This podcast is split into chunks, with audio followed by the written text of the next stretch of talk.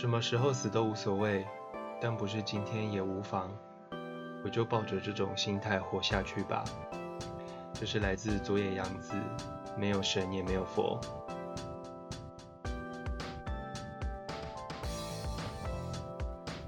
上周没有跟各位说开 podcast 的原因，呃，因为最近好像很流行开 podcast，而且相对。像是 YouTube 已经出现审查机制，就是会黄标这样。然后 Podcast 在目前来说，应该是一个比较自由的创作环境。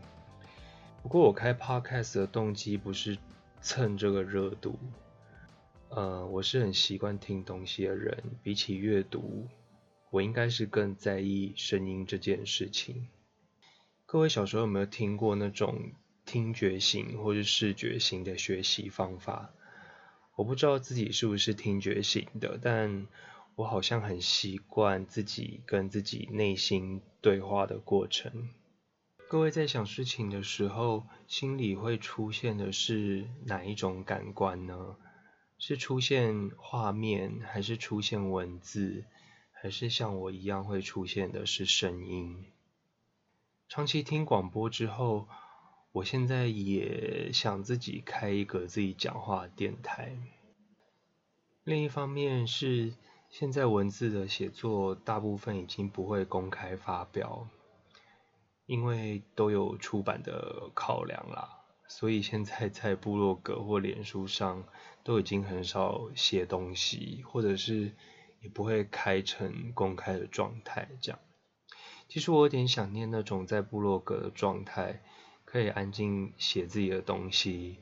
然后有很少的人跟你互动，这些人大半都跟你的生活无关，可以保持一段距离，这样，这其实是一个很很奇怪的想法，我觉得啦，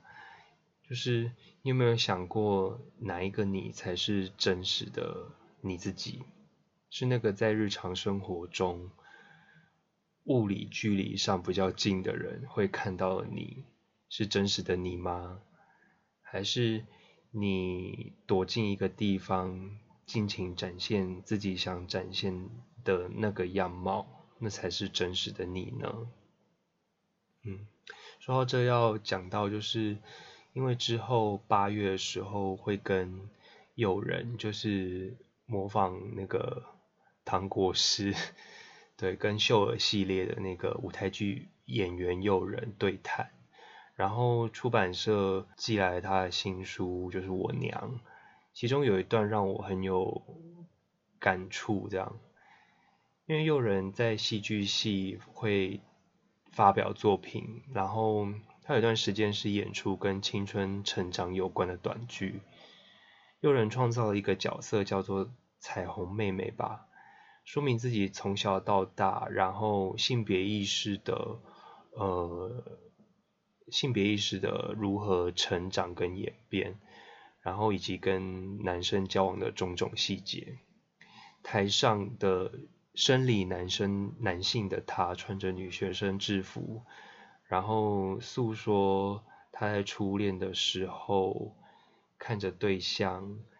他坐在机车后座看着对象。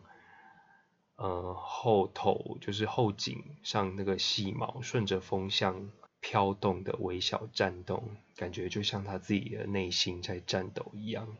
这是非常细节的描述哈。后来有一场戏是他请他的爸妈来了，他妈爸妈那时候还没有正式出轨，然后在那场那个状态里，就是演出的状态里，他要穿着。女生的学生制服，然后跟自己的坐在观众席的自己的父母说出他，呃，从来没有跟他们坦白过的事情，包括性向，包括自己对感情的看法，还有跟哪些人交往过这样子。在我印象中，这一段好像在公式的访谈，就是《谁来晚餐》的节目之中有出现过。那个在舞台上表演的他，其实好像是更接、更贴近他自己的状态，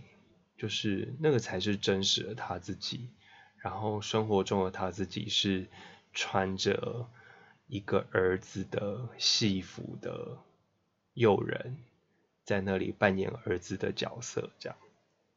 所以你不免要想，就是到底穿那个在舞台上演出，或者在一个呃比较封闭、比较不对外人开放空间里的那个尽情展现的自己，以及在那个生活状态底下，在种种关系中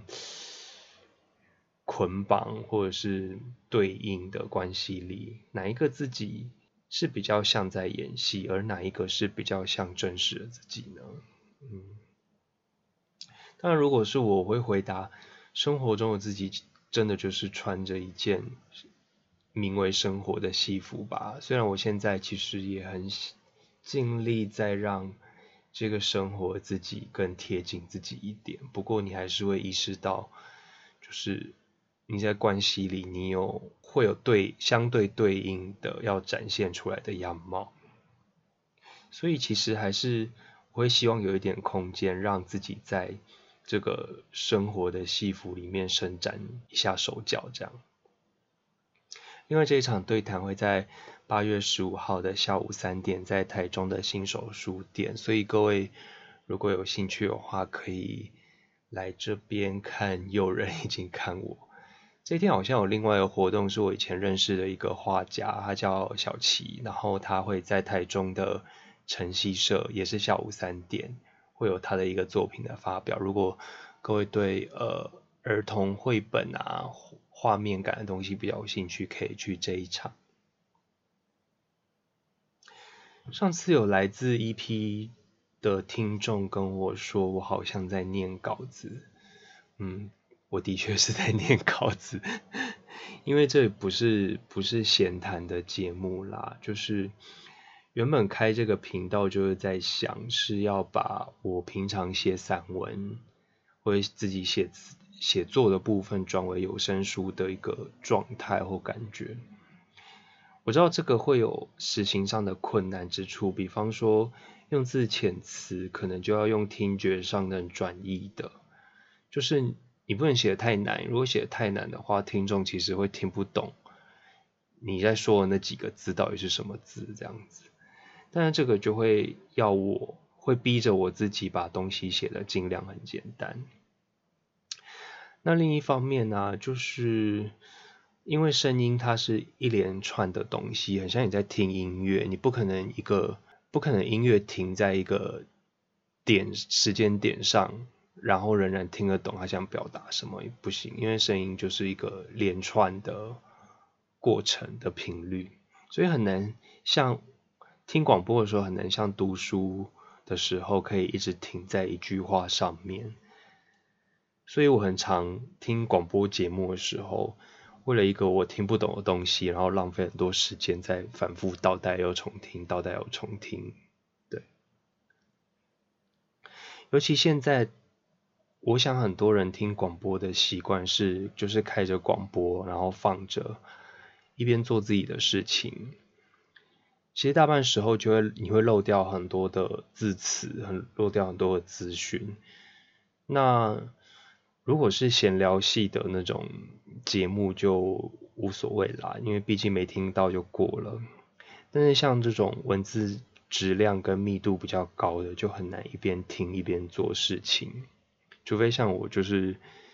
有时候做家事或者做做手工艺或者煮饭的时候，会这样子一边听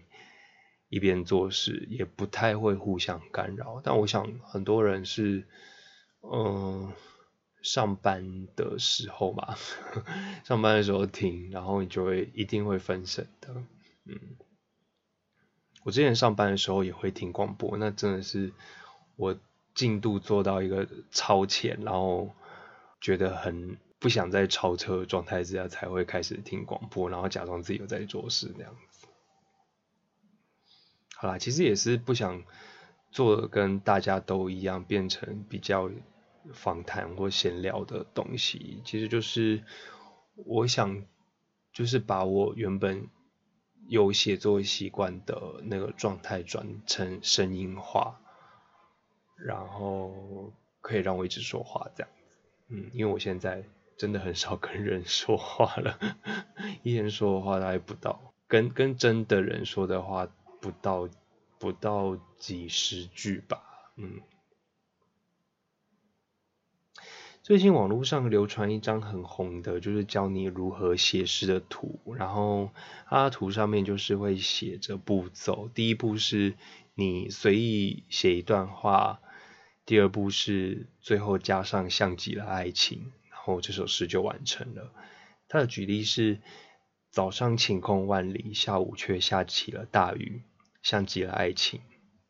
或者是他坐上玛莎拉蒂，头也不回的样子。像极了爱情，玛莎拉蒂就是名牌车这样。其实这个是有一点讽刺的一张图啦，就是好像是在说现在很多，就是我解读，好像是在说很多书籍都是这样拼凑句子，然后写的好像似是而非的样子，然后就能呃 maybe 卖的很好吧。但是我觉得这个是。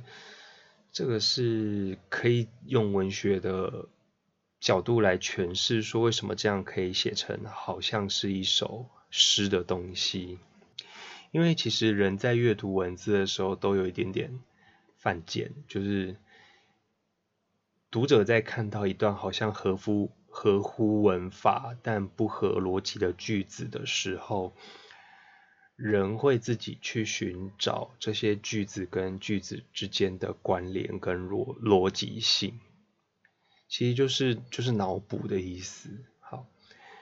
这就是这的确是一种写文字，呃，比方说我会在呃段落或是文章的结尾要下结论的时候的一个方法，或者是它的确也是写诗的一种技巧之一，但不是。不是所有写诗都是这样写的。OK，写作者会放出空隙，让读者读者自己去填满那个意义，就是我刚刚讲脑补的部分。可是，可是我不会，因为我现在在学校兼课，然后我不会鼓励学生说你可以这样写诗，因为这个会犯一个写作上的忌讳。什么忌讳呢？比方说这张图说的就是你随便写一段话。然后加上了像极了爱情这个句子，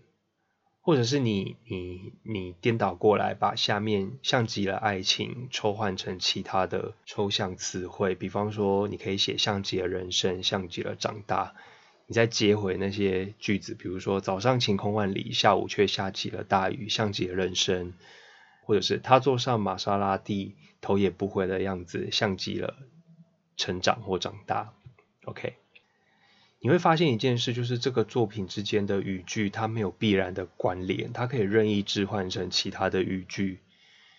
有的时候，我们有一部分的作家或写作者就会说这个作品是失败的，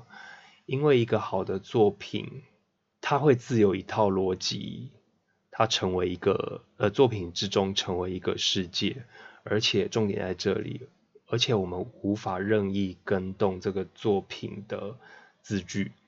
这个作者想表达的内容跟形式互相吻合，而且读者的诠释也不会背离作者的意图太远，这才是一个好的作品。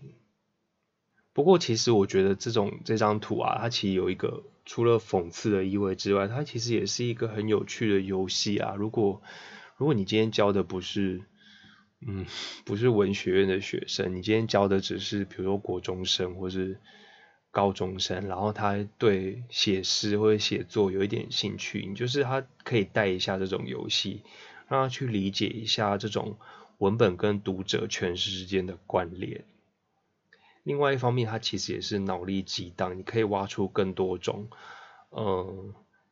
写作的譬喻上的可能，比如说什么什么像爱情那样子，我觉得那个是一种嗯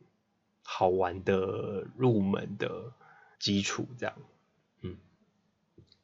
之前就是创作所的学长贴出这一张图的时候呢，其实这个这种东西在我们创作所屡见不鲜啦，就是拿来笑大家的 笑某一部分的。然后我后来玩了一个游戏，是我因为我们最近很爱去那种就是讲佛的，然后截图，比如他讲了什么跟佛法有关的东西，或跟人生有关的句子，然后我截图下来之后，然后加上像极了爱情，好像也随便拼凑也说得通。比如说我截一张图是，但是我们彼此确实有时差，像极了爱情，或者是。外有诱惑，内有烦恼，像极了爱情。外有诱惑，内有烦恼，其实就是在讲佛法吧，就在讲，嗯，人在生存在这个世界上，外有诱惑，内有烦恼这样子。但你要讲像极了爱情，一样也说得通。嗯，对，就是即便是这种拼凑的作品，其实它也有表达内容的层次高低啦。还有另外一张解读是“阿弥陀佛，阿弥陀佛，像极了爱情”。那今天这一集比较像是在乱聊，因为我最近好像还是在嗯处于忙碌状态跟人生低潮期，还在之前就是除了教书稿之外，还顺便教了很多，就是有一些是参赛的稿件，有一些是呃要稿的部分这样子，或者是我。在存档写作的部分，下一本、第三本还会是散文，下一本可能就会是写童话了吧？童话这个东西其实蛮有趣的，我倒是觉得它比它比它比我写散文或小说还要再困难一点点，嗯，因为有读者的考量，或者是有很多其他的因素会掺杂在其中。好，今天这一集就到这边吧。这里是金星早晨，这里是谢凯特。